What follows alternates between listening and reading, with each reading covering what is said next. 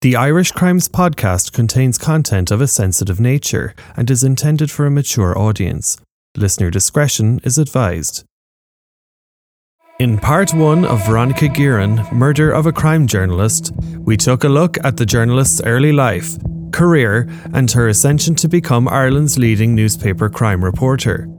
We examined the origins of the rise in crime in Ireland in the nineteen nineties, the two main figures involved in the creation of a narcotics supply chain, and how Veronica's world collided with the criminal underworld, leading to her murder in broad daylight. In this episode, we detailed the aftermath, the public outcry, governmental action, and the efforts of the Garda Síochána in bringing her killers to justice. We also take a look at the origins of the other gang members working alongside John Gilligan and John Traynor, the court cases that follow, and finally, her legacy twenty-five years on. Welcome to part two, the concluding part of a two-part episode of The Irish Crimes, Veronica Guerin, Murder of a Crime Journalist.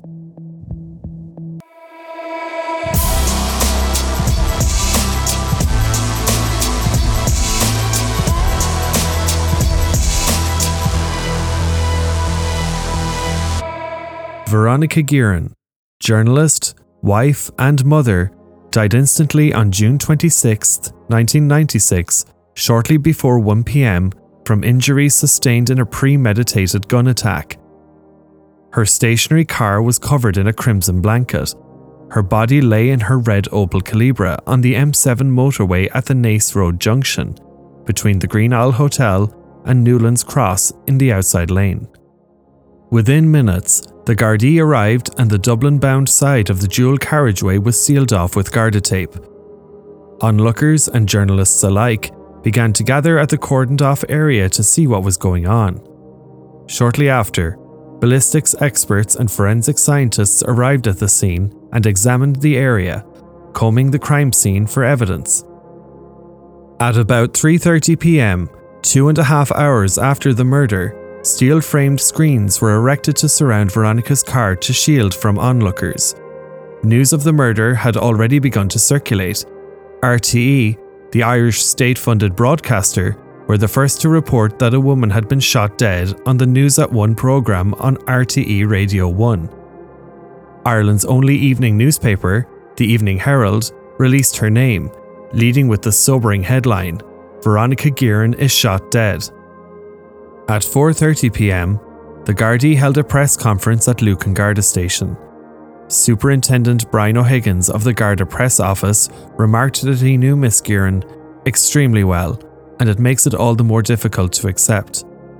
At about five thirty p.m, the chief state pathologist Professor John Harbison arrived to the scene and examined the body. An hour later, she was removed and taken to James Connolly Memorial Hospital in Blanchardstown, where around ten p.m, she would be formally identified by her husband Graham Turley and brother Jimmy Guerin. Veronica Guerin's funeral service was held on Saturday, June twenty-ninth, nineteen ninety-six, three days after her death, at the Church of Our Lady Queen of Heaven at Dublin Airport. The funeral mass, conducted by Father Declan Doyle, took place at the same church Veronica and her family attended regularly. The hymn "Be Not Afraid" was played and was chosen by Veronica herself in the event of her death. The funeral was almost state-like, attended by her family, journalists and politicians of the day, such as the President Mary Robinson, Taoiseach John Bruton, Justice Minister Nora Owen and the leader of the Fianna Fáil party Bertie Ahern. Her body was interred at Dardastown Cemetery. Taoiseach John Bruton condemned the murder, calling it an attack on democracy and sinister in the extreme, noting that, without the work which she did, much of the recent public debate on crime would not have been as informed as it was.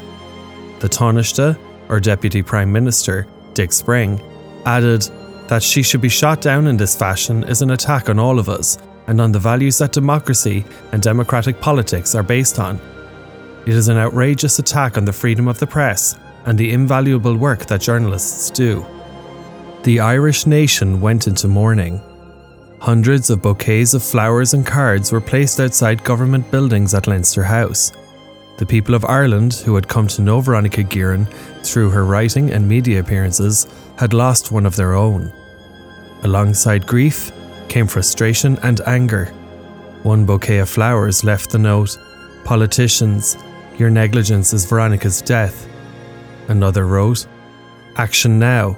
Let not Veronica's life and death be in vain. Have the guts to finish her work. Be not afraid." A book of condolence was opened at the Sunday Independent headquarters, which received thousands of signatures. Veronica's murder, together with the murder of Garda Detective Jerry McCabe on June seventh of the same year, would stir up unprecedented nationwide emotion. Many newspaper headlines would be devoted to her murder. The country had witnessed just how far criminality would go to protect their interests. A line had been crossed. The people had enough. It was time for change. With two prominent Irish figures murdered within nineteen days of each other, the government knew that they had to take swift action in enacting the changes needed to bring the criminals to justice. New legislation and further Garda resources were top priority. The first step would be to recall the Dáil from summer recess to hold an emergency sitting. A new Garda Commissioner, Pat Byrne, was appointed. Noel Conroy would replace Byrne in his role as Deputy Commissioner. The Minister for Justice, Nora Owen, would play a pivotal role in the legislative changes to come. The Gardaí would be strengthened by increasing recruitment numbers. The judicial system would also benefit. More judges for the courts and more staff for the Department of Justice were to be appointed to ensure efficiency in the court system. A prison building programme was also announced. What is to this day considered to be the most significant legislative development arising from any governmental reaction is the Proceeds of Crime Act nineteen ninety-six, passed on July twenty-fifth of that year. Originating from a private member's bill devised by John O'Donoghue, the opposition justice spokesperson of the day, the proposed legislation would allow the Gardaí freedom in seizing assets suspected to have been gained from the proceeds of criminal activity. On July thirty-first, nineteen ninety-six, the Criminal Assets Bureau, or C A B, came into being, receiving its statutory powers once the Criminal Assets Bureau Act came into law on October fifteenth of the same year. So what exactly is the Criminal Assets Bureau? The C A B was established as an independent statutory body which seeks to deny and deprive criminals of assets acquired through criminal conduct, which includes drug trafficking, theft, burglary, fraud, and money laundering. The Criminal Assets Bureau has the power to acquire, hold, and dispose of land or an interest in land, and to acquire, hold, and dispose of any other property. In twenty sixteen, the Bureau was given two extra powers under the Proceeds of Crime Amendment Act twenty sixteen. Section one A provides for the seizure of assets by Bureau officers under limited circumstances, and reduced the threshold of value in proceeds of crime cases from thirteen thousand to five thousand euro. In the event assets are disposed of, the proceeds of sale are given to the Central Fund. The Central Fund is the bank account held in the Central Bank, which is used for government spending, also known as the Exchequer. To put it simply, the citizens of Ireland are to benefit. The Bureau itself is comprised of members of An Garda Síochána, officials from the Office of the Revenue Commissioners, Taxes and Customs, officials of the Department of Social Protection, together with staff from the Department of Justice, including the Bureau Legal Officer, forensic accountants, financial crime analysts, I T experts, and administrative staff. The Bureau would need to be protected to ensure the successful operation of the new unit. To allay any fears of intimidation from criminals, Section ten of the Criminal Assets Bureau Act nineteen ninety-six provides for the statutory anonymity of Bureau officers and Bureau staff, irrespective of whether they are a part of the Garda force. Instead of using names, the Bureau members are referred to by code, and the codes are used when swearing affidavits or giving evidence in court. The powers which the C A B would attain would be some of the most advanced Europe had seen to date. Chief Superintendent Fochteau Murphy, who had a wealth of experience in dealing with taxation and financial fraud, would become its first ever Chief Bureau Officer. Barry Galvin would be another appointee, becoming its first Chief Legal Officer. Mister Galvin was Cork's State Solicitor and was already outspoken in bringing attention to international criminals operating in Ireland, pointing out on The Late Late Show, a current affairs chat show T V programme, that major drug criminals had bought properties in the southwest of Ireland. The setting up of the Criminal Assets Bureau was a historic moment for the state, although it had its teething problems, both operationally and structurally. Its creation was new territory, and departments had to learn to work together. Safety was a worry, and members, those of whom were civil servants, raised concerns. The Act addressed this by protecting the identities and images of those in its employ, making it a criminal offence to identify those in protection under the Act. Barry Galvin, the Chief Legal Officer, would be given the unenviable honour of becoming the first citizen in Ireland to be allowed to carry a firearm. He was also afforded armed Garda protection. Detective Superintendent Felix McKenna would be second in command under Murphy, and both selected their supporting teams. Felix McKenna was very familiar with Gilligan, working to secure his previous convictions. The Criminal Assets Bureau was born in July of nineteen ninety-six, and although it would have to wait until October fifteenth of the same year to have its powers enacted to freeze assets, this did not hamper the immediate effort being made to stop Gilligan. On the same day C A B came into being, the Operation Pineapple team, spearheaded by Kevin Carthy, raided Gilligan's home at Jessbrook and seized financial documents to be forwarded to the Criminal Assets Bureau. It was calculated that in the year ninety-four to ninety-five alone, the Gilligans owed two point five million pounds in unpaid taxes. An assessment was drawn up and signed Criminal Assets Bureau and sent to Gilligan at his Jessbrook residence. We will look at the effect the Criminal Assets Bureau had in relation to this investigation a little later on. While the police had made upper-level personnel changes, the ground investigation was charging full steam ahead. Chief Superintendent Tony Hickey would be the man tasked with leading the investigation into Veronica's murder. Lucan Garda Station would be his base. Hickey was an experienced Garda and a graduate of the F B I Academy in Virginia and was trained to organise a major crime investigation, the same successful system as used by Scotland Yard. Thirty detectives were working on the case within weeks, assisted by around one hundred officers. It would be the largest operation of its kind to date, and no stone would be left unturned. The scene was examined and documented. A list of suspects was drawn up. House calls were made, and conferences and meetings were a frequent occurrence to give updates to everyone involved in the investigation at senior level. The pressure was on. Twelve unsolved gangland murders had occurred in Dublin in the previous twenty-four months, and the public demanded answers. Key pieces of evidence were examined. To start, forensic analysis was being carried out on the bullets used in the murder. The bullets were found to be reloaded, which meant that someone had illegally reloaded them. As a result, a separate Garda operation called Mauser was conducted to find the maker of the reloaded bullets. A later second operation, called Mauser two, was also established. Both were successful. The Gardaí arrested and questioned known hunters and others with an interest in guns concerning the bullets. Alongside the main Guerin investigation, the Mauser operations would be fruitful, recovering over eighty illegal firearms. The motorbike used in the killing would be another piece of vital evidence. A breakthrough came about when a man, walking by the banks of the River Liffey not far from the Lucan Garda Station, would see a motorbike in the river. He called the Gardaí to come investigate, and when they did, they could not find the bike, and they did not alert the Guerin investigation team. The man returned to the same area a week later and saw the bike again, pulling it from the water this time himself. The Guerin investigation team was alerted on this occasion, and the bike was taken to the Garda Technical Bureau. The motorbike was not in one piece. It had been cut up and would have to be rebuilt. At that point, it was not known if the bike was the one used in the killing, but nonetheless it was a step forward in the investigation. The investigation team put together a list of motorbikes reported stolen in Dublin. Once rebuilt, the motorbike was traced to an Ian Keith. Ian had reported his bike stolen shortly before Veronica's murder. At this juncture, the investigating team were making fast progress, interviewing an extensive list of criminals.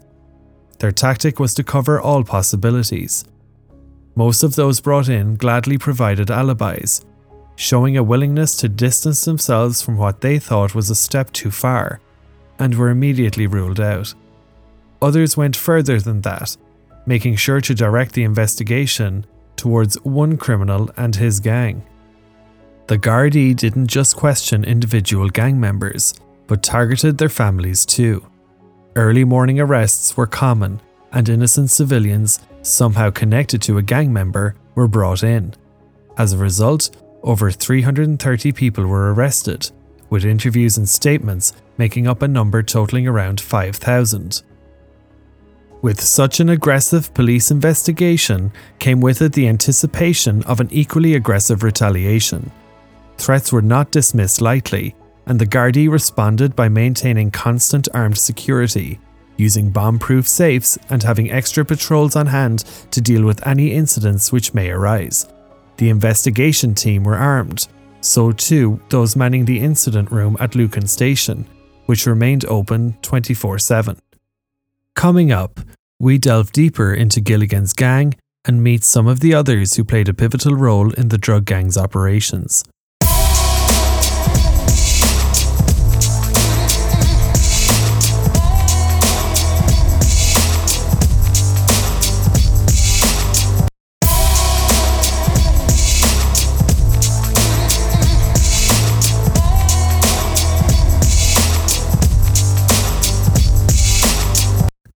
Fáilte Arás, or welcome back.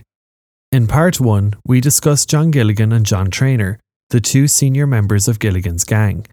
We also met their appointed Cork contact, the man responsible for overseeing the importation and subsequent travelling of the imported narcotics, John Dunn.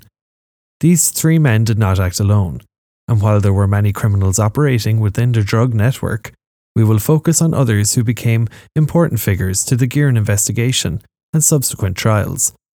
We will begin with a man named Russell Warren.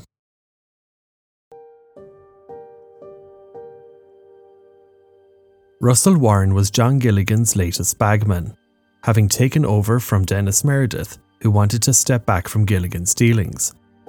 As bagman, Russell dealt with the cash for the gang, counting and sorting the money and exchanging a portion of it to foreign currency in Amsterdam to pay Gilligan's European supplier, Simon Rahman, when required.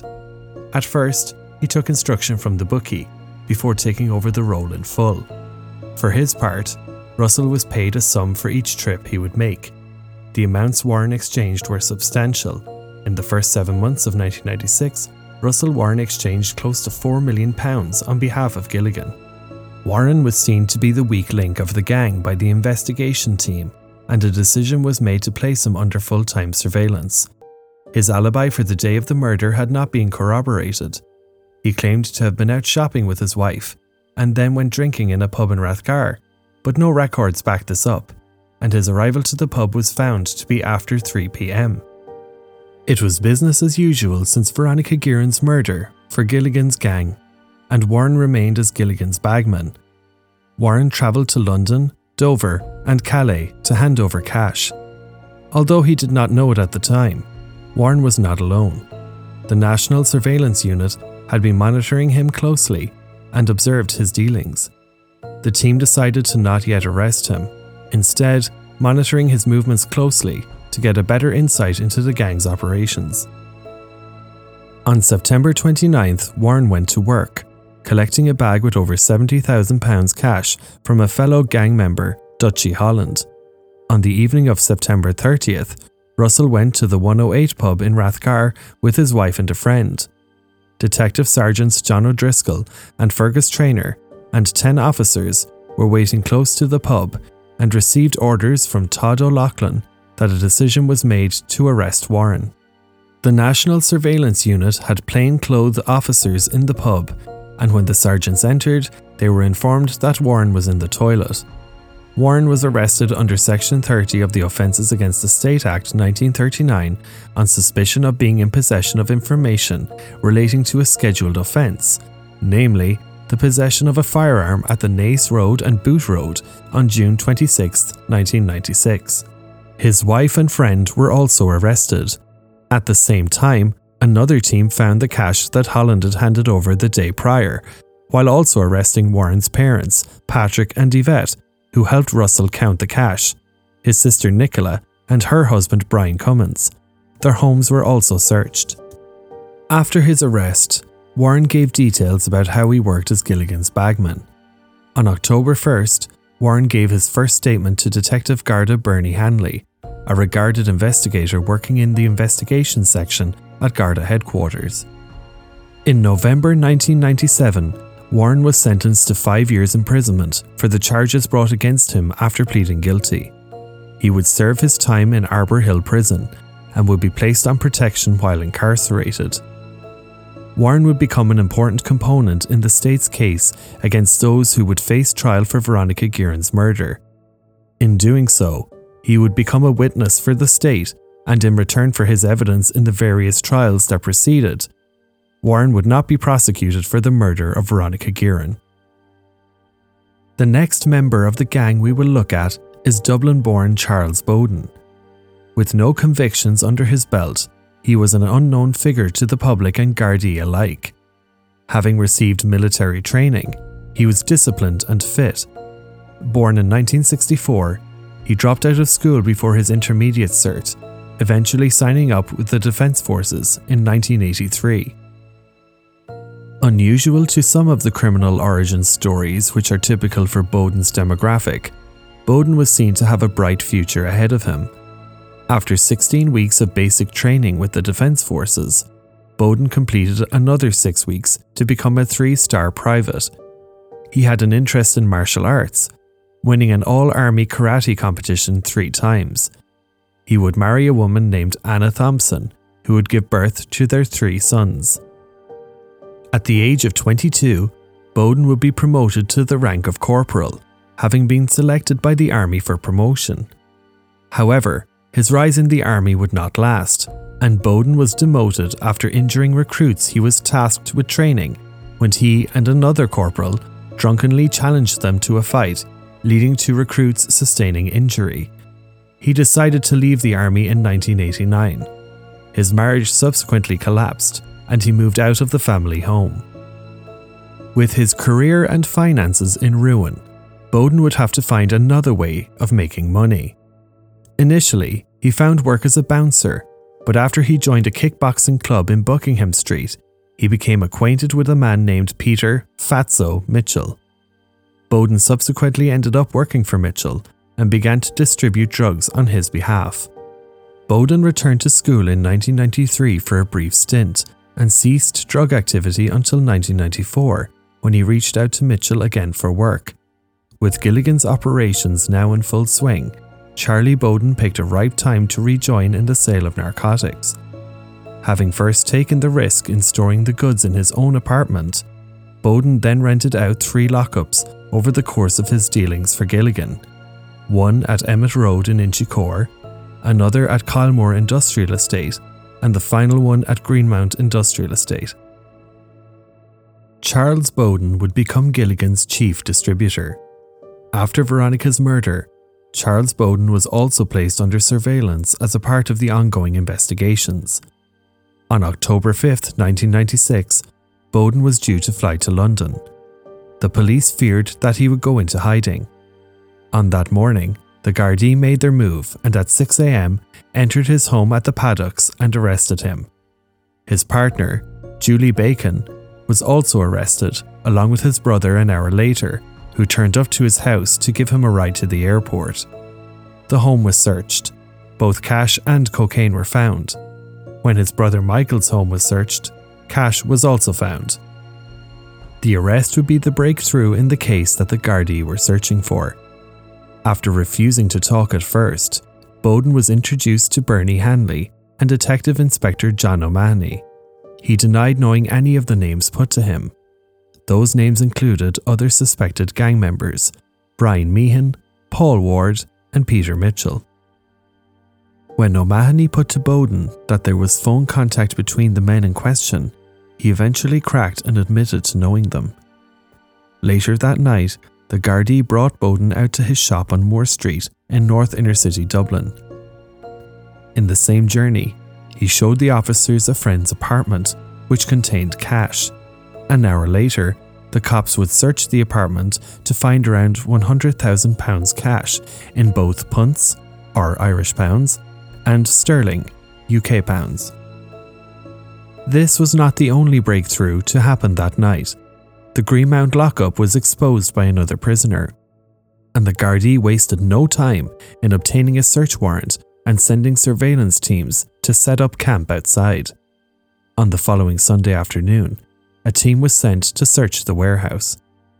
Inside, forty-seven kilos of hash, a substance for mixing cocaine, weighing scales, cardboard boxes with shipping labels placed on them by Gilligan's European suppliers, Martin Baltus and Simon Roman, and false driver's licenses were discovered. The most important find would be the weekly delivery sheet, which had the information for the gang's customers, along with the quantity of drugs that were to be supplied to them. A set of keys would eventually be found after a search of Charlie's home, and they would match the locks belonging to the Greenmount warehouse. Bowden, meanwhile, was keeping the line that he was just involved with the drugs and had nothing to do with the murder. Hanley and O'Mahony knew about Greenmount and decided to use it as leverage against Bowden's insistence in withholding any further information. Three hours later, Bowden had told all to the investigators. He admitted to cleaning the gun prior to the murder and hiding it in a graveyard. He described the bullets as being reloaded. He went on to name Dutchy Holland as the gang member he believed to be the hitman. On Tuesday, October eighth, nineteen ninety-six, Bowden was dictating his statement to the police. Later that night, he would show them to a Jewish graveyard on Old Court Road. The Gardaí were being shown the gang's arsenal. With Bowden's account of events, the picture of the gang's operations was becoming more clear. He identified the property found at Greenmount and the property found at the graveyard. On September fourth, nineteen ninety-seven, Bowden pleaded guilty in a hearing relating to charges of drugs and arms offences. He was in custody in Arbor Hill Prison and put into isolation. He was given around-the-clock protection. On October of the same year, he was sentenced to six years imprisonment. Bowden, at this point, may be in prison, but his role in the Guerin murder prosecutions was far from over. He would become a key witness in the trials of some of his other peers, and although his evidence would face extreme scrutiny in the court of law, he would ultimately receive an immunity for his role in Veronica's murder, like Russell Warren, and would go on to become one of the state's first protected witnesses, otherwise known as a supergrass. Now we turn our focus to a gang member named Patrick Eugene Holland, otherwise known as Dutchy or the Whig. Unlike Bowden, Holland was well known as a criminal to the Gardaí and was linked to many past crimes. He was pointed out by Charles Bowden as being the hitman who pulled the trigger on Veronica Guerin. Dutchy was born on March twelfth, nineteen thirty-nine and grew up in Chapelizod, a village located in West Dublin. In his late teens, Dutchy emigrated to the U S and joined the United States Marine Corps, spending a few years there before coming back home in the early nineteen sixties. Holland gained employment as an assistant manager in the Donnelly sausage plant in inner city Dublin. His return home would see Holland's first foray into criminality, and he would receive his first conviction in March nineteen sixty-five for receiving stolen goods. Dutchy claimed to have been set up. He was given two fur coats to hold onto in safekeeping, with Gardaí arriving shortly after to look for them and finding them in Holland's car. Whether or not he was telling the truth, one thing we do know is that the incident left Dutchy with a distaste for the authorities. Fast forward to the nineteen seventies, and along with marrying his wife, Holland would begin committing serious crime. Unlike some of the others we have discussed so far, who operated with a pack-like mentality, Holland preferred to operate alone in the beginning of his newfound career. The mid-seventies would see several banks, at least a dozen, being raided by a male figure matching Dutchy's description, who did not have any apparent assistance. The law would catch up with him. In nineteen seventy-five, Dutchy was charged with a robbery at the Bank of Ireland on Merrion Road and another at the Mater Hospital. On December twenty-ninth, nineteen seventy-six, Holland, this time teaming up with John and Michael Cunningham, raided the Carlton Cinema, now the Savoy, on O'Connell Street. Getting away with thirteen thousand five hundred pounds in cash, the haul would not be in their possession long, as detectives arrested the Cunninghams two days later on New Year's Eve. In a search of the Cunninghams' house, the guns used in the attack, along with cash, would turn up. January third, nineteen seventy-seven would see all three men charged with armed robbery. Dutchy failed to appear in Dublin's district court for the remand hearing, and a warrant was issued for his arrest on February seventh. Holland, alongside his wife, fled the country to the U S, staying in Chicago, Illinois. For two years, Holland would stay out of the reach of the authorities by remaining outside their jurisdiction, but Holland, with his wife, decided to return to Ireland for a wedding in nineteen eighty-one. Although Dutchy returned for a wedding, he decided to turn his mini-break into a work trip. May second, nineteen eighty-one would see Holland holding up the commercial banking company at College Green in Dublin, exiting with cash to the tune of four thousand two hundred punts. Not satisfied with that haul, the Berkeley Court Hotel would become his next target, and Holland walked out with a larger sum than his earlier hit, adding thirteen thousand pounds to his total. But it would be his third and final target that would see his largest acquisition, this time forcing a courier delivering payroll cash to hand over twenty-two thousand pounds. With almost forty thousand pounds in his possession, Holland and his spouse were ready to escape the country once more and make their way back to America. The Gardaí were already on the case, and it wouldn't take long before Dutchy was identified. The force were on patrol to find their man, and the police were tipped off about his escape plan. Holland was due to take a ferry from Rosslare in County Wexford to France. From there, he would make his way to catch a flight to Boston, Massachusetts. He was not alone, and was accompanied by his wife Angela, his mother-in-law, and Angela's nephew, and the group were intercepted by Gardaí at Rosslare Harbour and brought in for questioning. Dutchy himself was found to be in possession of a fake passport and twelve thousand pounds in cash. In a search of a temporary address in Sandymount, which Holland had been using, firearms were found, including a point three five seven Magnum revolver, machine gun, and smoke grenades, alongside other ammo. Holland would not make it back to the U S. On July seventeenth, nineteen eighty-one, Holland received convictions for the three robberies and was sentenced to seven years imprisonment, serving five. He was released in the summer of nineteen eighty-six. Upon his release, Dutchy was living with his wife on Sherard Street in Dublin's inner city.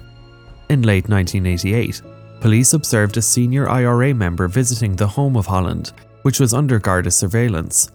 A new connection was made between the paramilitary group and the convicted criminal. March nineteen eighty-nine would see Holland housing Michael Anthony Maughan, another convicted criminal whom Dutchy had met while serving time. Both men would concoct plans to go on a spate of robberies. To do so, they needed ammunition. Holland had already been in contact with a provisional I R A member with a view to securing guns. Maughan decided to use a contact, Patrick Waters, who he knew could acquire explosives. A trade was agreed upon between Holland and the I R A. On April fifth, nineteen eighty-nine, Maughan and his contact acquired the explosives to be used in the trade by raiding the Erigna coal mines in County Roscommon. The stolen explosives were transported to Dutchy's residence for safekeeping in preparation for the trade. Holland was unaware of the police presence that was closely monitoring the operation. A mix of personnel from the Special Detective Unit and the Serious Crime Squad, under the command of Detective Superintendent Noel Conroy and Detective Inspector Tony Hickey. Aware that the explosives were waiting in Duchy's house to be used for the upcoming trade, the Gardaí made their move once the I R A representative arrived to the house close to two thirty p m, and Holland, Waters, Maughan and the provisional I R A member, Michael O'Reilly, were all arrested under the Offences Against the State Act. On June twenty-sixth, nineteen eighty-nine, Holland, Waters and Maughan pleaded guilty to the charge of unlawful possession of the explosives. Michael O'Reilly pleaded not guilty, but was found guilty by the court. Justice Robert Barr imposed what he called an exemplary sentence to the men supplying the I R A with explosives, and the three men were given ten years imprisonment. O'Reilly, for his part, was given twelve. On appeal, the men had three years shaved off their sentences. Holland served his sentence in Portlaoise prison and was released in September nineteen ninety-four at age fifty-five, having served five years in total. Patrick Eugene Holland was arrested in connection with the Veronica Guerin murder by Detective Garda Marion Cusack in April nineteen ninety-seven. The arrest itself was an issue brought before the court. His counsel argued that his solicitor had been arrested shortly after Holland's arrest, therefore depriving Duchy of the right to see his solicitor. His solicitor, Jim Orange, was arrested in connection with the sale of Patrick Holland's house, as the home was bought and sold in February ninety-seven with the intention to disguise ownership to avoid seizure by the C A B.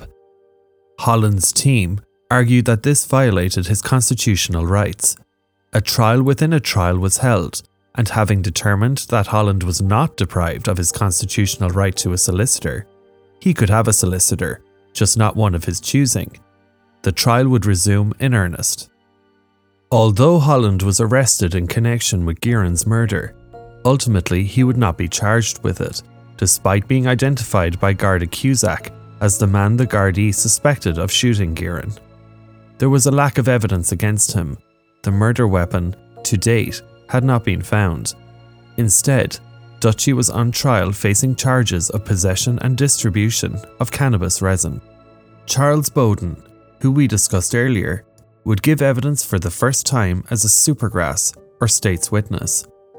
Bowden identified Holland as a person named on one of the customer lists found at Greenmount Industrial Estate. Holland, in his evidence, denied receiving cannabis resin from Bowden. The trial lasted two weeks. And on November twenty-seventh, nineteen ninety-seven, Patrick Holland was found guilty on drugs charges. The next day, he was sentenced to twenty years imprisonment, backdated to the day of his arrest on April ninth, nineteen ninety-seven. The next member of the Gilligan gang was Brian Meehan, or Meaner as he was also called. Meehan was born on April seventh, nineteen sixty-four in Crumlin, Dublin, and was raised by his grandmother in the city-centre Dublin Corporation flats in Fatima Mansions, an area renowned for drug addiction. Meehan himself managed to avoid this fate, but was widely considered within the criminal fraternity to be a dangerous and fearless criminal. His first conviction came at age sixteen, and like others we have already looked at, he avoided time and was out on probation. Cars were his first attraction, and many of his run-ins with the law in his early years were as a result of car theft and driving without insurance, at one stage receiving a ban of fifteen years from driving. Meehan's liking for fast cars earned him the attention of other criminals, and his driving skills were put to use in armed robberies. Michael Jojo Kavanagh and the General were the first to avail of his services, and by nineteen eighty-seven, this iteration of a gang were making their hits. Buckley's Builders Providers in Clondalkin provided an opportunity for the criminals, and their target was a security van which entered the yard. Three armed men forced one of the security men to open the rear door, and they took twenty thousand pounds in cash. Buckley's alerted the authorities, and as the gang made their getaway, they were intercepted by the Gardaí. Meehan was fearless towards the authorities. The criminals fired shots at the Gardaí, their lives being spared due to luck in the form of misfires. One Garda was shot in the arm in the incident, and despite a sizable investigation, nobody was charged for the raid. Just two weeks later, Meehan and the gang would return to business as usual. On March fifth, nineteen eighty-seven, the men would set their sights on the Ringsend bus depot. A security van had brought payroll cash to the premises, and four men entered the depot and exited with forty-nine thousand pounds worth of cash. An armed detective was on site and confronted the gang, firing shots at them. The gang refused to put down their guns. One of the gang was injured, and later, two of the men would be arrested and charged with robbery. On December twenty-first, nineteen eighty-seven, the Allied Irish Bank on Grafton Street was held up by the criminals, and they made away with fifty-five thousand pounds in cash in broad daylight. Kavanagh and Meehan were immediately suspected, and the police placed them under watch. The Gardaí decided to charge only Brian Meehan for the heist, and led by Tony Hickey, Meehan was brought in for questioning on December twenty-eighth, nineteen eighty-seven. Meehan knew that to be incarcerated now would mean potentially severe sentencing, given the charges against him were for firearms. To date, he had spent relatively small spells in prison for theft. To minimise disruption to the gang's efforts, he decided to attempt to bargain with the Gardaí by giving information as to the whereabouts of weapons used in other crimes. He remained out on bail. Meehan was involved in another armed robbery in Powers Court Estate in County Wicklow. The gang made off with a safe after taking a manager hostage and made their way in a stolen van to Crone Forest, where they came across Detective Garda Pat Keane, who was lying in the bushes as a part of another undercover operation. Keane saw Meehan through the driver's door, and the robbers took off with Garda Keane opening fire on them. While charges were not brought against Meehan for robbery in this instance, he did receive a charge for driving without a license. Meehan remained undeterred, and this time was involved in a robbery at the Dublin Drug Company, located in Glasnevin Industrial Estate, north side of Dublin city centre. Pharmaceuticals in the region of half a million pounds were lifted. Meehan was brought in, but this time, the Serious Crime Squad threatened to charge him with firearms offences in relation to the weapons that he had previously disclosed. Meehan, in an attempt to stay out of prison, offered to assist the Gardaí in recovering the haul and to grass out other assailants. Brian Meehan was placed into custody, but decided to walk out of prison by pretending to be another prisoner who was set to be released that day. The Gardaí did not immediately rearrest him, instead opting to keep a close eye on his movements. Meehan continued to pass on information to the Gardaí and tipped them off about a planned raid on the Irish Permanent Branch in Phibsborough. The raid was not executed. Meehan wasn't of use on the outside, so it was decided to return him to Mountjoy Prison. In April nineteen eighty-nine, on trial in the Central Criminal Court, Meehan pleaded guilty to the A I B raid on Grafton Street and was given six years in prison, to be served in Mountjoy Prison. In the summer of nineteen ninety, while back in Mountjoy, Meehan was involved in a prison protest against the conditions the prisoners were living under at the facility. The protest turned into a riot, with Meehan as leader. Millions of pounds worth of damage was caused, and Meehan was transferred to Portlaoise Maximum Security Prison. It would be here that Meehan would intersect with Dutchy Holland and John Gilligan, starting the foundations of what would become Gilligan's gang. He was granted temporary release in ninety-three, getting full release in ninety-four. So where did Meehan fall in connection with Guerin's murder? Brian Meehan was suspected of driving the motorbike used in the killing of the journalist. Meehan's arrest in connection with the murder of Veronica Guerin took place on October eleventh, nineteen ninety-six in Amsterdam. After Guerin's murder, he made his way to various countries around Europe, staying out of Ireland and steering clear of the investigation. The Gardaí had contacted the authorities in Holland and asked them to arrest Meehan, who was on his way to meet his girlfriend, who had flown over from Ireland. John Traynor, who we met in part one, and who was Veronica Guerin's main informant in connection with the criminal underworld, was known to be in Amsterdam, also laying low. However, on this occasion, he was accompanying Holland. Two men with the Lucan Garda squad were on site and identified Meehan as the correct target to the Dutch authorities. Brian Meehan, Meehan's girlfriend, and Traynor were all arrested at Central Station. While the latter two were released without charge, Brian Meehan was extradited back to Ireland and would face charges relating to the murder of Veronica Guerin. Two other names involved in Gilligan's gang, which we must mention, are Paul Hippo Ward and Peter Fatso Mitchell. Ward was a former neighbour and close friend of Meehan, who earned his first conviction at age fifteen for malicious damage. Unlike the other gang members we have discussed so far, Paul had issues with drug dependency himself, in particular heroin. Ward was incarcerated after receiving a sentence of four years for the armed robbery of a bookies in Crumlin village, located on the south side of Dublin City.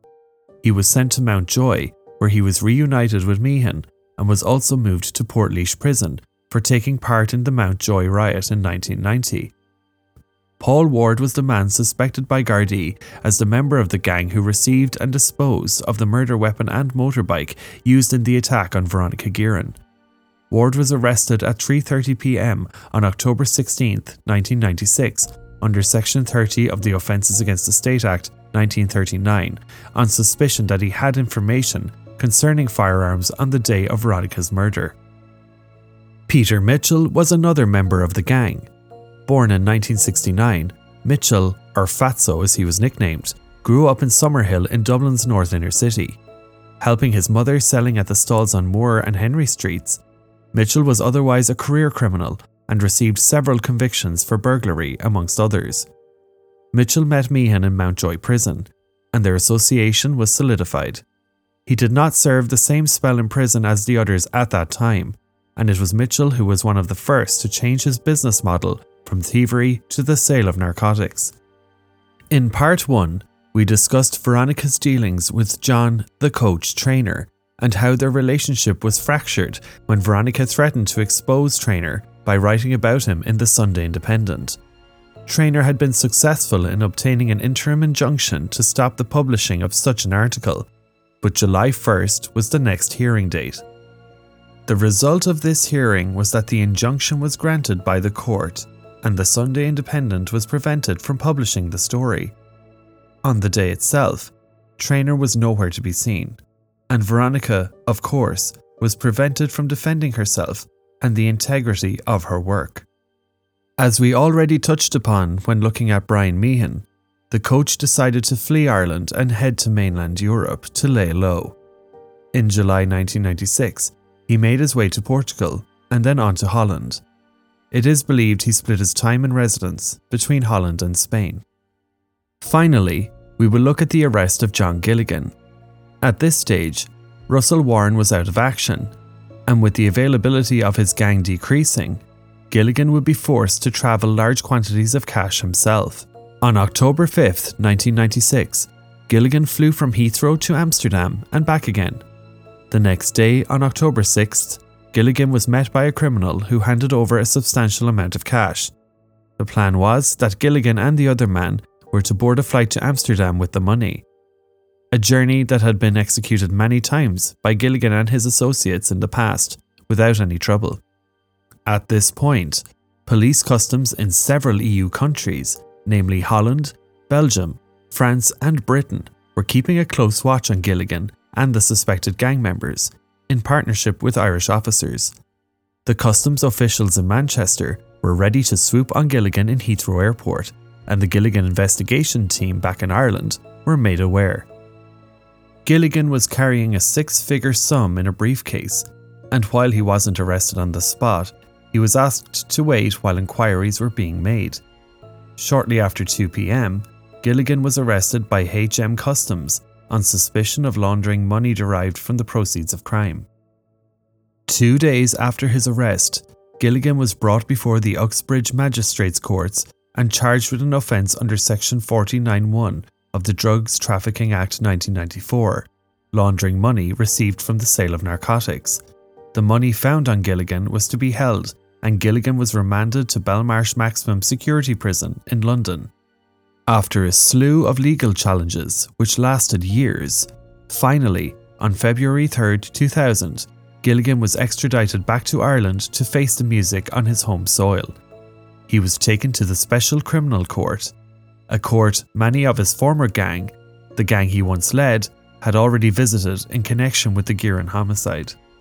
As we have seen, the Guerin investigation brought about the Criminal Assets Bureau, but it also brought about another first.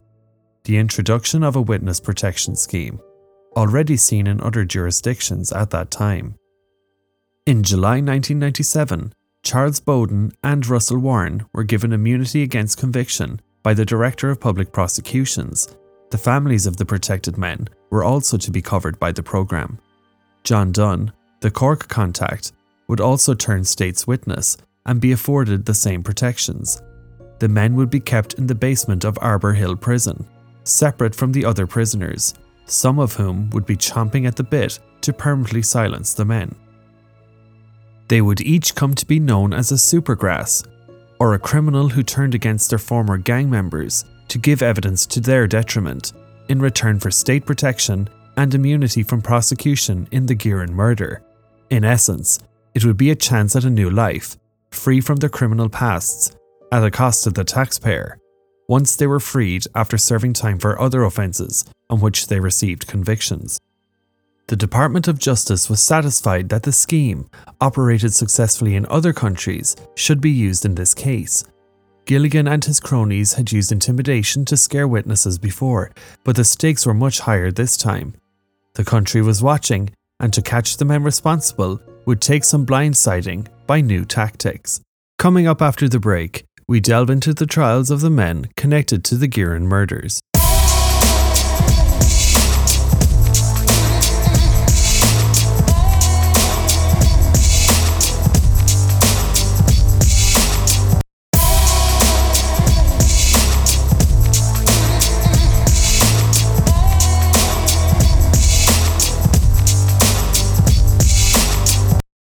With Gilligan behind bars in England, the trials back in Ireland got underway.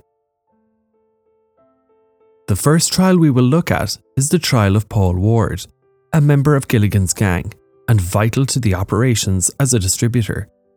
It commenced on October sixth, nineteen ninety-eight in the Special Criminal Court and would run for thirty-one days. The court was presided over by three judges.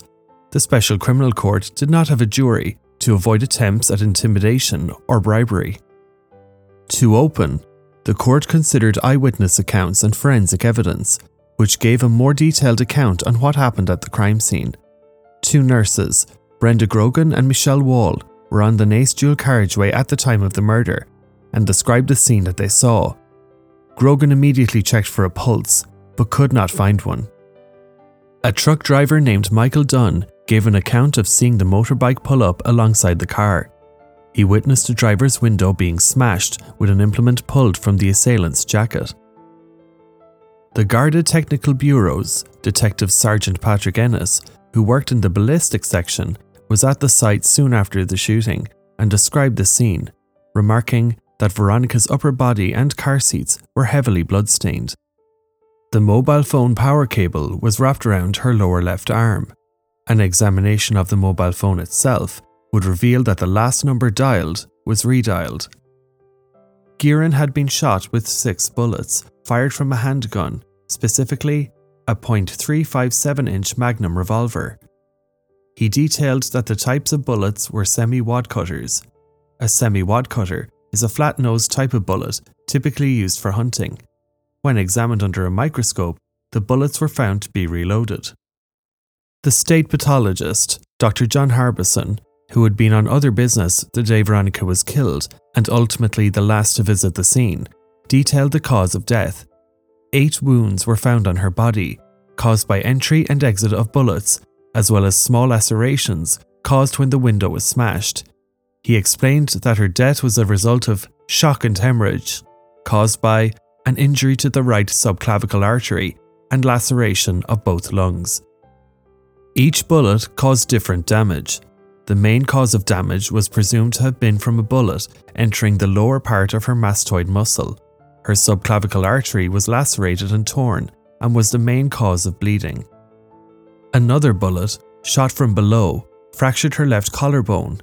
A litre of blood was found in her left chest cavity. Her right lung was lacerated after a bullet passed through the lower lobe, with Doctor Harbison observing that he felt the same bullet had passed through her liver. A further two bullets entered through her back, another through her arm into her breast and crossing her chest. The case against Ward was built on the receiving of the firearm and motorbike used in the attack, and his subsequent disposal of them. Evidence given by Charles Bowden purports to establish that the accused was an accessory before the fact of Veronica Guerin's murder. His counsel counter-argued that his detention was unlawful. Ward was arrested at three thirty p m on October sixteenth, nineteen ninety-six, under Section thirty of the Offences Against the State Act nineteen thirty-nine, on suspicion that he had information concerning firearms on the day of Veronica's murder. Barry White, Ward's counsel, argued that he had been arrested on October eighth for the same offence, which would invalidate the subsequent arrest. It was also argued that his detention contravened custody regulations. Ward was not new to being arrested and maintained a wall of silence when questioned. Along with asking for a solicitor, he also asked for a doctor. A doctor's report would be admissible as evidence in his trial, and a check for physical damage would protect him in the event of sustaining injury while being detained. Ward was a heroin addict and knew that he would not be able to obtain a supply when in custody, but a doctor could also prescribe Viseptone, which would help alleviate any withdrawal symptoms which Ward may experience. He was granted both, and his solicitor immediately advised him of his right to silence. A police doctor, Doctor Lionel Williams, examined him and determined that the subject was not in withdrawal, but in any event, prescribed one dose of Viseptone, should the accused require it, to be held by the Gardaí. The accused was interviewed in total for fourteen and a half hours over five sessions. In all of that time, the accused did not respond to any questions, invoking his right to silence. The Gardaí decided to interrupt one of the sessions on the second day, and a meeting took place between Paul Ward and his partner Vanessa Meehan, who was also being detained, which lasted roughly ten minutes. Upon returning to the interview room, Paul's interrogation was continued by Sergeant Lina and Garda Dillon. It was in this session of interviewing that Ward allegedly spoke, admitting to getting rid of the gun and the bike. In other words, an admission of guilt to being an accessory before the fact. There was another unusual event which the court had to consider, this time involving Paul's seventy-four-year-old mother, Elizabeth Ward. Missus Ward was brought from Cabra Station to Lucan Station for the purpose of visiting her son, a visit which neither Paul or his mother had requested. The meeting took place within minutes of her arrival, and Paul was distressed as both his mother and father had been arrested under Section thirty, and he was concerned regarding the stress that this would bring, especially his father, who was in poor health. Their meeting would last fifteen minutes, after which time the accused would return to interrogation from Healy and Clancy. Ward spoke again, complaining that his mother had been told that he was on heroin. The two interrogators switched their questioning to the gun. They asked where it was, as they wanted to make sure no one would be killed with it again, with Ward responding, "Nobody will ever be killed by the gun where it is now." He was then asked, "Where did the gun come from?" And he replied, "You know well where it came from. It was with the guns and ammunition you got in the graveyard." The court found both meetings amounted to a conscious and deliberate disregard of the accused's basic constitutional right to fair procedures and treatment while in custody. Another alarming feature relating to events during the period of the accused's detention at Lucan Garda Station is the extraordinary fact that a number of significant documents are now alleged to be unaccountably missing. In all the circumstances, the court is satisfied that in the interest of justice and fairness, all admissions allegedly made by the accused during the period of his detention at Lucan Garda Station must be ruled inadmissible. In simple terms, this means that any statements made by Ward, which Ward had denied making, while he was being questioned by Gardaí could not be admitted as evidence. The Gardaí's documents in relation to the interviews had also vanished. It was a blow to the prosecution's case. The court then turned its attention to the prosecution's second part of its case, the evidence of Charles Bowden. His credibility was central to the evidence being accepted. Bowden's evidence pinned Paul Ward as the person who got rid of the gun and motorbike, along with providing a safe house for the gang in the immediate aftermath of the murder. In its judgment, the court accepts without any doubt that Charles Bowden is a self-serving deeply avaricious and potentially vicious criminal. On his own admission, he is a liar, and the court readily accepts that he would lie without hesitation and regardless of the consequences for others if he perceived it to be in his own interest to do so. The court fully accepts that assessment of his evidence must be made with great caution and with the foregoing firmly in mind. Despite its reservations as to Bowden's character, the court found his evidence reliable in this instance, accepting that it had been corroborated and supported by the accused in evidence. Paul Ward was found guilty and was held by the court to be an accessory before the fact to the murder of Veronica Guerin. On November twenty-seventh, nineteen ninety-eight, he was handed a life sentence. But his story does not end there. Ward appealed his conviction for the murder, which was heard in Dublin's Court of Criminal Appeal on Tuesday, March fifth, two thousand two, and it ran for a four-day period. The main focus of the appeal centred on the credibility of Charles Bowden as a witness or supergrass. In examining his evidence, the court held that it considered the logic of his position, and that Bowden would lie and lie readily and unhesitatingly to protect his own interests, irrespective of the consequences of others. A part of the original court judgment centred around the disposal of the murder weapon and vehicle. The appellate court held that the trial court could not have been satisfied that the bike and gun were delivered, as there wasn't express evidence to back that assertion up. On Friday morning of March twenty-second, two thousand two, Paul Ward's conviction for the murder of Veronica Guerin was overturned.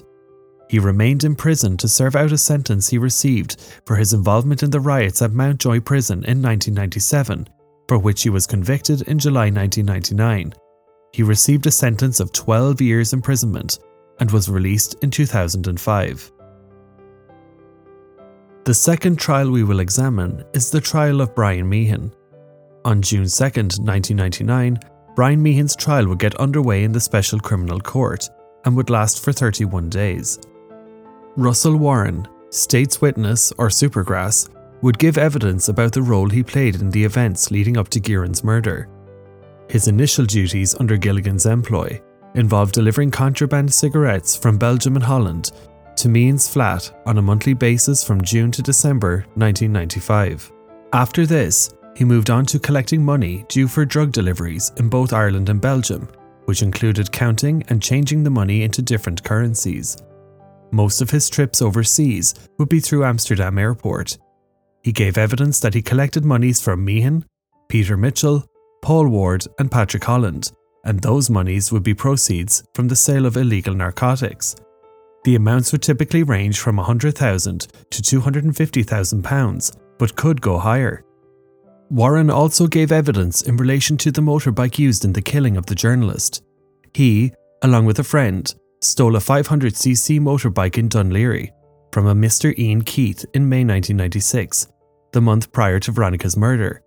It was taken to a garage in Terranure, Dublin, where it was stored. According to Warren, he wished to sell the bike, but when he told Gilligan he had it in his possession, he was told to hang on to it. One week before Veronica's murder, Russell met with Meehan and Gilligan and brought them to the garage where the bike was being kept, where they carried out an inspection and noticed that the indicators and number plates were missing. Gilligan ordered that Russell put the bike in roadworthy condition, and Russell claimed Gilligan threatened to kill him if any statements were made against him, to which Warren did not respond. Warren gave evidence of the work carried out on the bike, and most importantly, he identified the bike as the same one that was recovered from the River Liffey. When it was repaired, Warren informed Gilligan. The day before the murder, Meehan and Peter Mitchell arrived to test drive the bike. Meehan took the bike for a test drive, lasting about ten minutes. Meehan noted the fuel cap was loose and should be fixed to stop petrol from leaking. It was at this point that Meehan asked if Warren knew Veronica Guerin, and after describing her, Russell advised Meehan that he did not and claims he was not told of any link between Gilligan and Veronica Guerin. On leaving, Meehan told him he would be back to pick up the bike in the morning. On the day of the killing, Meehan told Russell he would meet him at the garage in Terranure. A second call was made to inform him that he was delayed. At nine forty-five, Meehan turned up to the garage, inspected the bike again, and said he would pick it up later. He also passed instruction to Russell Warren to go to Naas, with Warren assuming it was in connection with the bike. Meehan told Warren to be on the lookout for a red Opel sports car with a particular registration number, somewhere around Naas Courthouse. Gilligan himself would contact Warren, reiterating his instruction to get to Naas. In this trial, Warren confirmed his mobile phone number and stated that he had obtained the phone in his father's name.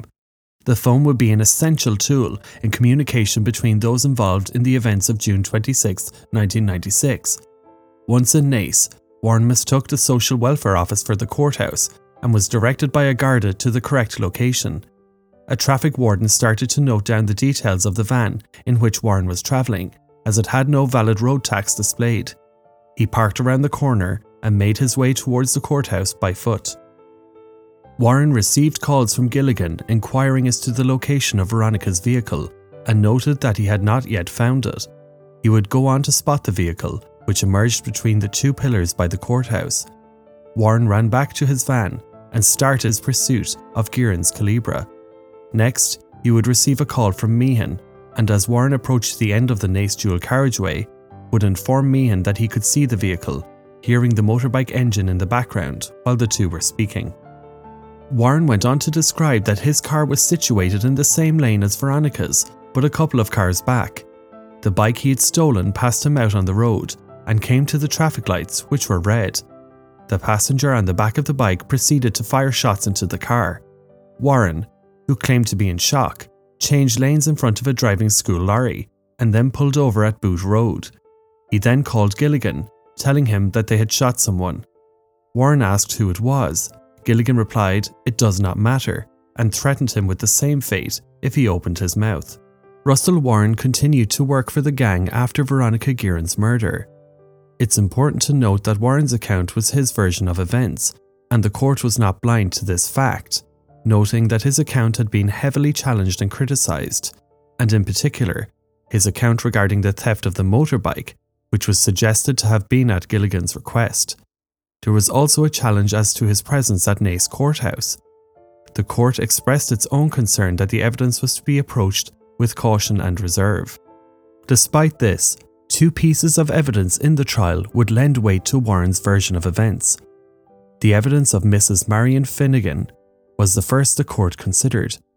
On the morning of June twenty-sixth, Missus Finnegan saw a man dressed in a green jacket with a shirt collar coming out over the jacket, carrying a mobile phone in Naas town, observing that he was peering around the corner of the street in the direction of the courthouse and using his mobile phone. This piece of vital evidence was accepted by the court, as it was similar to the account given by Russell. The second piece of evidence considered by the court concerned telephone records, which the court found backed up the evidence of Russell Warren. The court stated that it finds of particular significance the phone call made at twelve forty-eight, six minutes before the murder. This call would mesh in exactly with Russell Warren's evidence of the call which he had with Meehan while Veronica Guerin was passing the Air Motive Factory on the Naas Road. The court also went on to accept the evidence regarding Meehan's inspection of the motorcycle, the direction by him regarding the repairs, the subsequent road test, and the collection of the motorcycle. It also accepted that Meehan directed Warren to go to Naas to watch, follow, and report on the victim's car, and the evidence relating to the call made using a hands-free kit in which the motorcycle could be heard. Finally, the court accepted that Meehan agreed to dispose of the motorbike. It wasn't just Russell Warren's evidence that the court considered. There was other circumstantial evidence which lent support to the prosecution's case. John Dunn, the other state's witness, was called upon to give evidence at Brian Meehan's trial. In part one, we discussed how John Dunn was involved in the overseeing of shipments of drugs coming into Ireland from Seabridge in County Cork, where they were transferred to a meeting point at a car park of a hotel outside Dublin.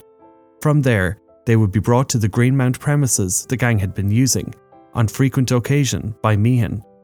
When the premises had been searched in October nineteen ninety-six, the following items were found: a weighing scales, a series of lists of customers, a set of false and blank driving licenses, a large quantity of slabs of cannabis resin, a timber box containing plastic bags, white powder, and electronic weighing scales, a series of boxes which, on Sergeant Dennis's calculation, could accommodate approximately one hundred fifty slabs of cannabis resin. A camouflage pouch designed to carry a nine millimeter Parabellum caliber machine pistol, a number of sports bags, used by the gang for transporting drugs around in a way which did not display their contraband nature, a set of lists pinned to the wall indicating who's to get what, three pairs of garden gloves and or working gloves, twenty-five cardboard boxes and matching lids, and two half boxes used to transport cannabis through the Seabridge route in Cork. Dunn gave evidence of meeting Meehan on ten or twelve occasions, confirming that there were around fifty or sixty shipments in total between nineteen ninety-four and nineteen ninety-six. He also identified the boxes in Greenmount as those which had passed through his own hands, going on to further state that multiple phone calls took place between the pair.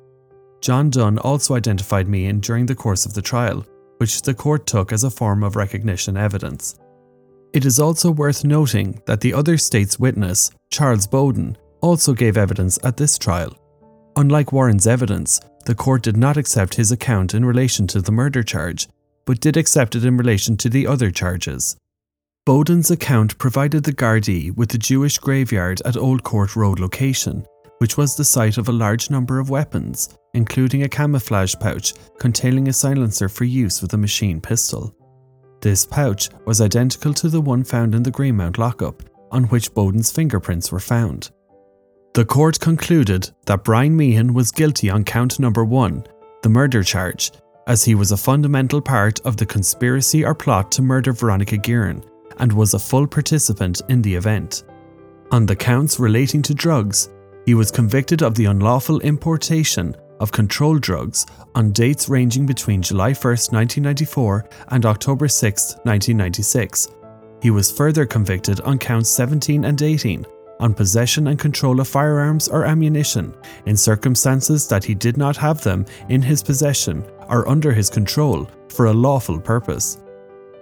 Meehan appealed his sentence to the Court of Criminal Appeal. It was relatively delayed, caused by the various appeals brought by John Gilligan. His legal team lodged an appeal on various grounds, but the court narrowed them down to three which they would consider. On the point of adequate corroboration, the Court of Criminal Appeal found that the various strands of evidence constituted corroboration on a whole: the telephone traffic, evidence of Marion Finnegan, and evidence from the driving instructor, Mister Michael Kirby, who was instructing a driver in the lorry at the scene of the killing, which Warren had mentioned in his testimony. On the point of firearms and the submission that there was a lack of evidence, the appellate court dismissed the claim. On the point of telephone records, the Court of Criminal Appeal held machine-printed mobile phone records to be real evidence, and that there was direct evidence to prove the subscriber name, relevant number, and the identity of the user of the particular phone. The court also found it was clear that Brian Meehan, Russell Warren, and John Gilligan were all in contact through the course of the day of the murder. There was thirty-nine calls logged. The first occurred at eight fifteen a m and the last at ten thirty-two p m The times of the calls aligned with Warren's testimony. With these findings, the Court of Criminal Appeal dismissed all the appeals against Brian Meehan's conviction. In twenty sixteen, sixteen and a half years after his conviction and nineteen and a half years after the reporter's murder, Meehan's legal team applied to the Court of Appeal to have his conviction set aside as a miscarriage of justice. The question here came down to whether evidence used in a later trial of another individual connected to the offence was properly disclosed to Meehan's legal team. The court found this not to be the case. No new facts had been discovered, and his legal team were fully appreciative of the significance of the material pointed out to this court, at least by the time he appealed to the Court of Criminal Appeal. His application was refused. The following year, in twenty seventeen, an appeal against this refusal was rejected by the Supreme Court. And finally, we look at the trial of the gang's boss, John Gilligan. John Gilligan's trial began on December fourth, two thousand, eight months after his return to Ireland at the Special Criminal Court. It would run for forty-three days. He was indicted on sixteen counts. The first count was on the murder of Veronica Guerin. The other fifteen counts related to drugs and arms offences. the applicant was charged with offences of unlawful importation into the state of cannabis resin between July first, nineteen ninety-four and October sixteenth, nineteen ninety-six. He pleaded not guilty to every one of the charges laid before him. The prosecution argued that it was Gilligan who determined that Veronica was to die, and that he planned her death and the perpetrators of the crime were acting under his orders. In Gilligan's trial, all three state's witnesses and accomplices of Gilligan, John Dunn, Charles Bowden, and Russell Warren gave evidence. The court had to consider the danger of convicting the applicant, relying on uncorroborated evidence of an accomplice. The court found that both Bowden and Warren were compromised witnesses and considered their inconsistent and contradictory evidence. The court warned itself that it should have grave reservations when considering the truthfulness of any evidence given. They were deemed compromised because procedurally, the Gardaí failed to record some of the interviews between them and the state's witnesses. However, if there was corroboration, the court would be prepared to act on their evidence. When it came to John Dunn, the court acknowledged that although the defence did not seriously challenge his honesty, it would also require some corroboration. On the charge of Guerin's murder, Felix McKenna, senior counsel, gave evidence that in the course of a telephone call between Guerin and Gilligan, he overheard Gilligan threatening the reporter, expressing that he would kidnap her son and sexually abuse him, and that he would kill her by shooting her.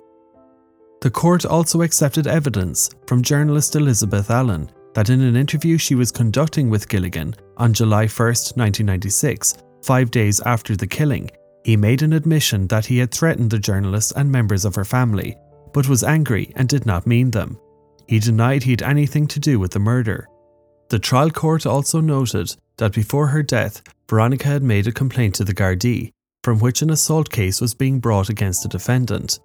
As a result of her murder, the case could not proceed. Russell Warren had also received threatening letters from Gilligan while he was serving time in Arbor Hill Prison. However, the suspicions these events may raise could not be enough to bring about a conviction.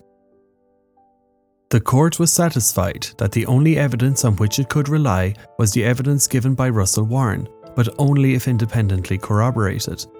Warren's evidence was strongly challenged by Gilligan's legal team, and the judges in the trial felt that there were contradictions in the evidence given here and the evidence given in Brian Meehan's trial. In Meehan's trial, as we discussed earlier, phone records showed that Warren's phone placed a call to Gilligan's phone minutes after the murder. In this trial, the court did not accept that the mere placing of the call corroborated its contents. It did, however, accept that Warren was at the scene of the murder. The standard of proof required under Irish law to convict a person for murder is beyond all reasonable doubt.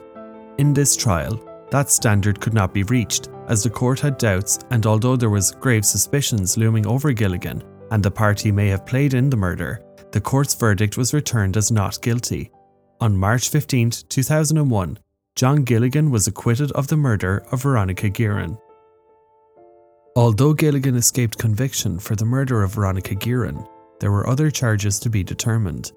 He was also charged with possession or control of firearms and ammunition with the intent to endanger life, and with the intent to enable another person to endanger life. With regards to the firearms charges, the evidence that Charles Bowden gave concerned cartons found at the Jewish graveyard at Old Court Road. The issue here was determining the source of the firearms and ammo and linking them to Gilligan. That link was not established, and John Gilligan was acquitted of the firearms charges. The last set of charges Gilligan faced were related to drugs offences. The court found that there was unchallenged evidence that in that time frame, Tekka Shipping Service had shipped goods labelled as spare parts from Holland to Cork. The goods were contained in sealed cartons, firstly made of timber and then later on cardboard. In turn, those were transported in fishing containers. The court was satisfied that John Dunn, under the umbrella of Seabridge Limited, was responsible for the importation into Ireland of over one hundred consignments labelled spare parts with an aggregate weight of approximately twenty thousand kilos. John Dunn identified box types, labels and the binding of boxes which the Gardaí found at the premises at both Greenmount Industrial Estate and Emmet Road, Inchicore as similar to the ones that were used. Moreover, Dunn confirmed that the cartons carried by Tekka Shipping Services, which arrived in Cork, were picked up by him or someone on his behalf and brought to the Ambassador Hotel in Naas. It was here he handed them over to two men, one named Joe, but who Dunn identified was actually Brian Meehan. Further evidence emerged from the trial that an independent courier, Dermot Cambridge, filled in for Dunn when he was on holidays. At the trial, Cambridge gave evidence to corroborate Dunn's version of events. Just as Dunn had done previously, Cambridge delivered the packages to two men. He identified the men as Charles Bowden and Shea Ward. Shea Ward was another member of Gilligan's gang, a brother of Paul Ward. In turn, Cambridge was handed an envelope which contained one thousand pounds, which was addressed to Dunn. This figure was what John Dunn routinely received for each consignment. Bowden also gave evidence that he took Cambridge's van as, at times, his own van was too small to take the consignment. This fact was backed up by the courier, who received his van back minus the packages. The finding of boxes by the Gardaí at Greenmount Industrial Estate and at a lock-up garage on Emmet Road were important to the investigation. On searching the boxes at the location, the Gardaí found one box which was lined with foam and contained nine ounce bars of cannabis resin. Detective Sergeant Patrick Ennis, a forensic ballistics expert, gave evidence that each box could potentially hold one hundred fifty slabs of cannabis resin. twenty-six cardboard boxes could hold almost one thousand kilograms. Doctor Daniel O'Driscoll, a forensic scientist, gave evidence that twenty-five out of the twenty-six boxes found contained debris, and out of those, twenty-two contained traces of cannabis resin. Crucially, John Dunn's evidence was that it was Gilligan who had requested that he make arrangements for the importation of consignments of cartons of cannabis resin.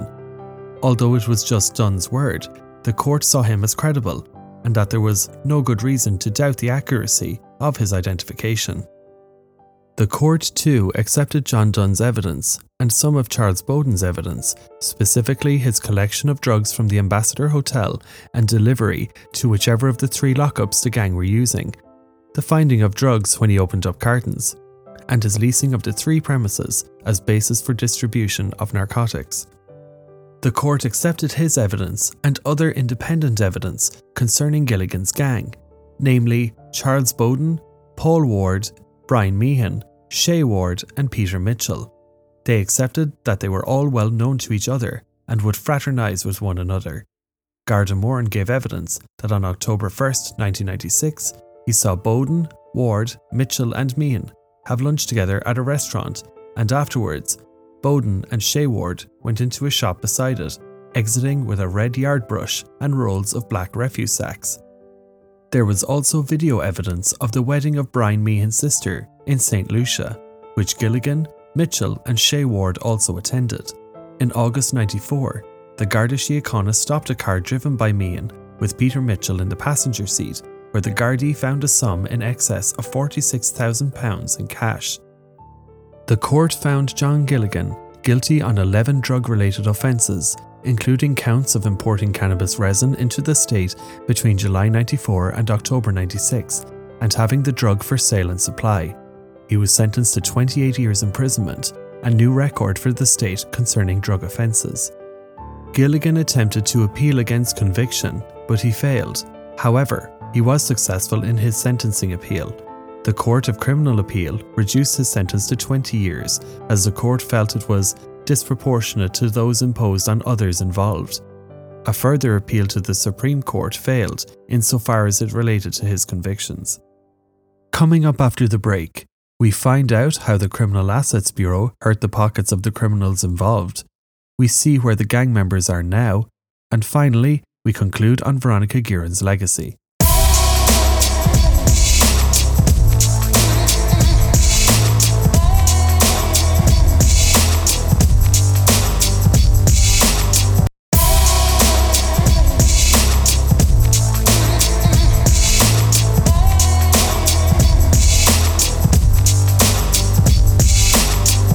Fáilte Arás. While the Guerin Investigation Unit had been working relentlessly to secure convictions for the men involved in the journalist's murder, and or drugs and arms offences, the newly established Criminal Assets Bureau was also hard at work. Here's what they managed to recuperate from some of the Gilligan gang. Patrick Dutchie Holland owned a dwelling house in British Bay, County Wicklow. The C A B were successful in freezing the asset, where it was subsequently sold at public auction, earning the state's central fund three hundred fifty thousand pounds. Paul Hippo Ward. The safe house that was used in the immediate aftermath of the killing was identified as belonging to Paul Ward and was sold to satisfy his revenue debt. He also owned tracker bonds generated from sums earned through drug trafficking, which were also seized under the Proceeds of Crime Act. Brian Meaner Meehan. The C A B identified properties belonging to the convicted criminal. He owned a dwelling house in the Fairview Summerhill area, which was divided into a block of flats, and an apartment on the quays in the inner city. They also identified a bank account held in Vienna, which had substantial money lodged, in excess of seven hundred thousand pounds sterling. It was frozen by the High Court in Ireland and subsequently by the Austrian courts. John "the Coach" Traynor was targeted by the taxation departments within the Criminal Assets Bureau. He owned a property in Waterford, which held about fifteen apartments for which he was receiving rent payments. This asset was frozen and sold in satisfaction of his tax debt. And finally, John Gilligan. Gilligan had all his identified assets frozen by the High Court.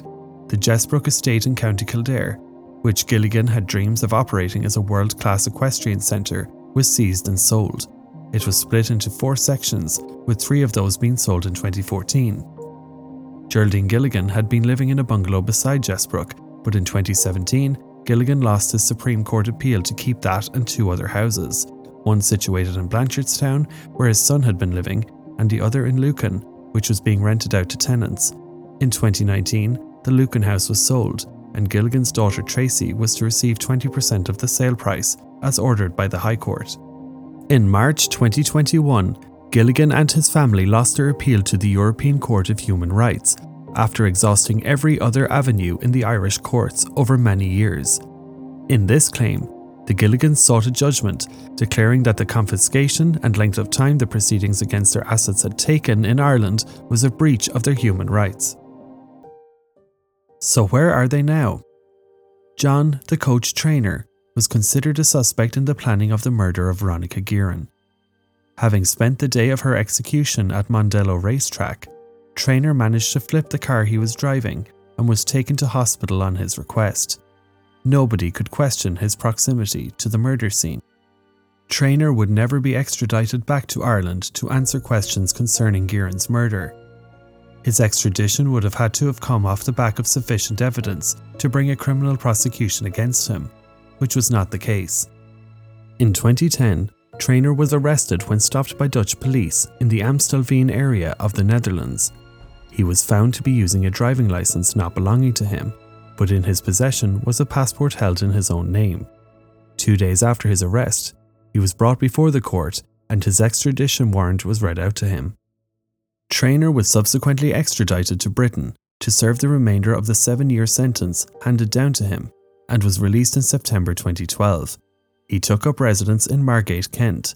In twenty thirteen, Traynor spoke to the Sunday World newspaper and denied he was connected to Veronica's death, but said he would never return to Ireland as he would face prison time for unpaid taxes. He also claimed to be working on a book, which he wished to be published after his death. On October twenty-fourth, twenty twenty-one, John Traynor died aged seventy-three in Kent, England, where he had been receiving palliative care following a cancer battle. Charles Bowden would be the first person in Ireland to enter the witness protection programme. Bowden was sentenced to six years imprisonment for firearms and drugs offences. For his part in giving evidence in the various trials relating to Guerin, he was granted immunity from prosecution in the murder. He was released on April seventeenth, two thousand one, and it was reported that he had relocated abroad. Russell Warren had his hearing in front of Judge Kelly in November nineteen ninety-seven in relation to various drug-related offences. He was the second person to enter the witness protection programme. The former bagman was sentenced to five years in prison. In April two thousand one, Warren was released from Arbor Hill. His whereabouts is not publicly known, as per the terms of the witness protection programme. In January nineteen ninety-eight, John Dunn was sentenced to three years imprisonment for importing cannabis resin through Seabridge in County Cork. Dunn served his time in Arbor Hill Prison in Dublin. He was the third person in the country to be placed into a witness protection programme for his part in becoming a witness for the prosecution in the Veronica Guerin murder cases. Dunn was released from prison in early two thousand one and would have been given the option to assume a new identity, as well as the option to move out of Ireland as a part of the witness protection scheme. Brian Meehan, the criminal who drove the bike used in the murder of Veronica Guerin, was sentenced to life imprisonment and is the only person serving time for Guerin's murder currently. In the summer of twenty twenty-one, after serving almost twenty-two years behind bars in Wheatfield Prison, Meehan was moved to Shelton Abbey Open Prison, situated near Arklow in County Wicklow, and is on a pre-release programme. It was reported in December twenty twenty-one that Meehan applied for a three-day temporary release for Christmas Eve, Christmas Day and Saint Stephen's Day, but was refused by the parole board. No information is currently available as to when Brian Meehan will be scheduled for release.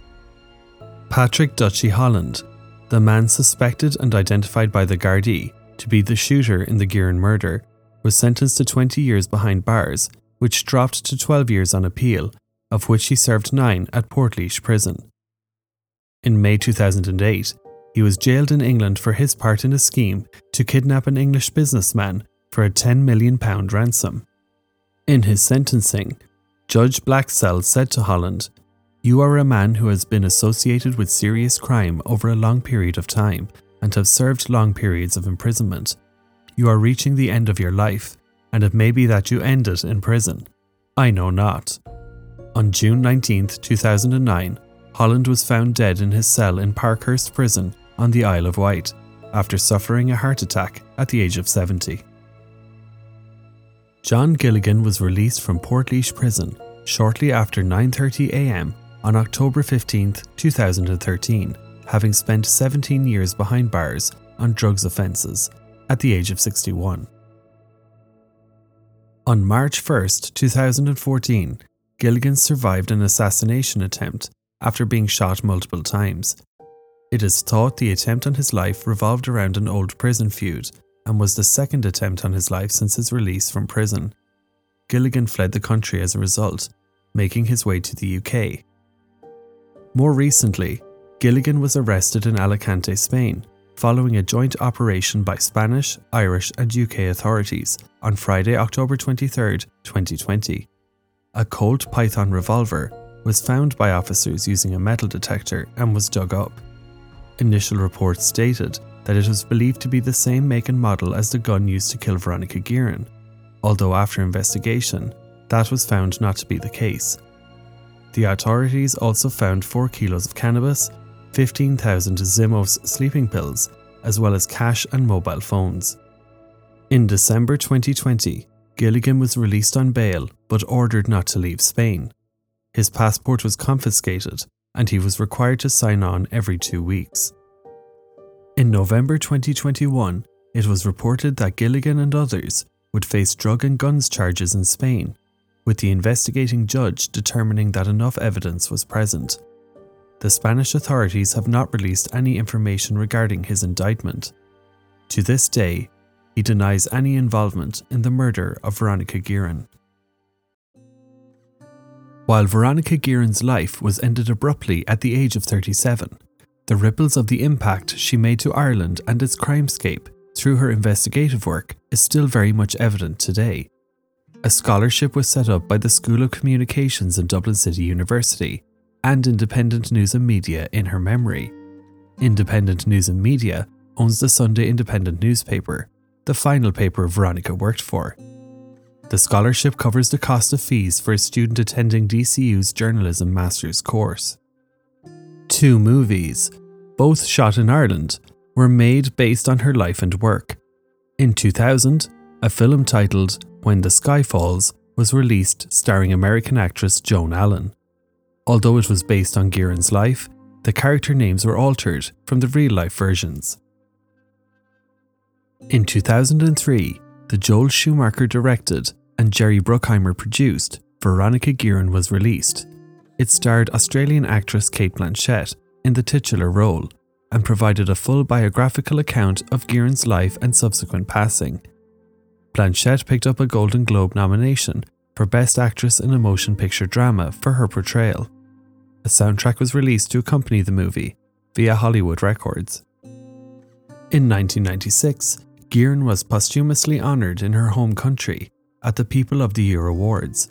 Her husband Graham accepted the award on her behalf, which, as per the award citation, was given for her journalistic integrity, her pursuit of the truth, and her commitment to free media, for which she gave her life. In two thousand, Veronica was named as one of the International Press Institute's fifty World Press Freedom Heroes in its inaugural awards year. On June twenty-second, two thousand one, a memorial bust in Veronica's likeness was unveiled by then Taoiseach and member of the Fianna Fáil party, Bertie Ahern. It was created by a prominent Irish figurative sculptor, John Coll, and was jointly commissioned by independent newspapers and the government-created National Millennium Committee. There are two plaques which adorn the stone pillar on which the bust sits. The first plaque at the top reads, Veronica Guerin, nineteen fifty-nine to nineteen ninety-six. Be not afraid. Greater justice was her ideal, and it was her ultimate achievement. Her courage and sacrifice saved many from the scourge of drugs and other crime. Her death has not been in vain. The second plaque reads, Veronica Guerin, Sunday Independent journalist, was murdered on twenty-sixth of June nineteen ninety-six. The sculpture resides in the Dove Lynn Gardens at Dublin Castle, where visitors can pay their respects to this day. Also in two thousand one, Irish folk singer Christy Moore featured a tribute song entitled Veronica on his album This Is The Day. The track documents her murder and is styled as a message to her killer. The song is again featured on Christie's twenty thirteen album, Where I Come From, with the title expanded to include Guerin's surname. While Guerin's legacy is largely considered a triumph in the face of adversity, on May fourteenth, ninety-seven, her brother Jimmy Guerin questioned whether independent newspapers did enough to protect Veronica while in their employ. In his statement, which was published in the Irish Times newspaper, Jimmy stated, there are laws to keep people safe at work, and when this is overlooked or neglected, it results in the worker, and in this case the journalist, from being exposed to danger for pure commercial gain. This, in my view, is what happened in Veronica's case, and is totally unacceptable. In its defence, the Sunday Independent claimed they tried to stop Veronica working the way she did, but that ultimately she would have simply left the paper and gone elsewhere. Angus Fanning went on to say that it was up to each individual journalist to decide how they wished to conduct their operations, and that if journalists were to succumb to intimidation and threats to their lives, then freedom of speech would be the first casualty. Veronica was scheduled to fly to London on the day after her murder. She was due to partake in a forum titled Journalism Under Fire, Media Under Siege, where she would speak in a discussion titled Dying to Tell a Story, Journalists at Risk.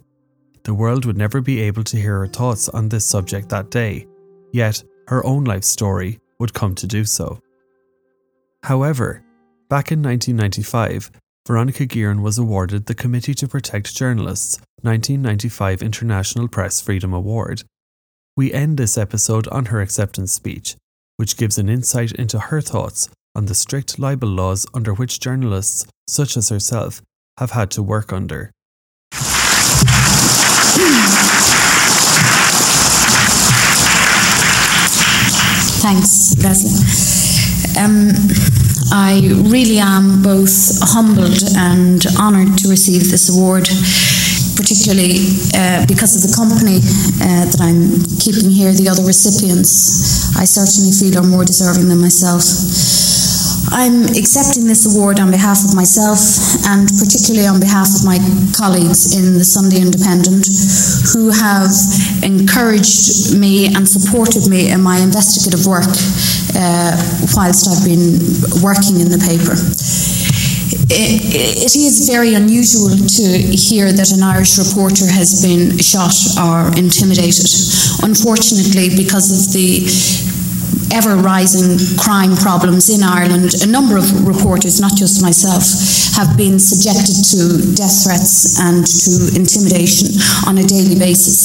So for my colleagues in other newspapers and in the broadcast media, I'm grateful that the C P J have decided to honour an Irish and a European journalist. Um, unfortunately, in, in Ireland, journalists there also have to face uh, the, the threat of possible imprisonment. And I welcome this opportunity to highlight the appalling case of a colleague of mine who works in the Irish Independent.